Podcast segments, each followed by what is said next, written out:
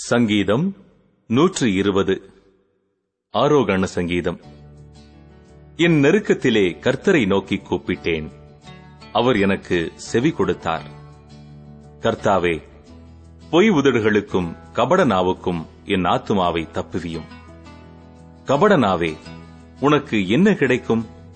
உனக்கு என்ன செய்யப்படும்? பலவானுடைய கூர்மையான அம்புகளும் சூறைச் செடிகளை எரிக்கும் தழலுமே கிடைக்கும். ஐயோ நான் மேசேக்கிலே சஞ்சரித்தது போதும். கேதாரின் கூடாரங்கள் அண்டையிலே குடியிருந்ததும் போதும். சமாதானத்தை பகைக்கிறவர்களிடத்தில் என் ஆத்துமா குடியிருந்ததும் போதும். நான் சமாதானத்தை நாடுகிறேன். அவர்களோ நான் பேசும்போது யுத்தத்துக்கு எத்தனப்படுகிறார்கள்?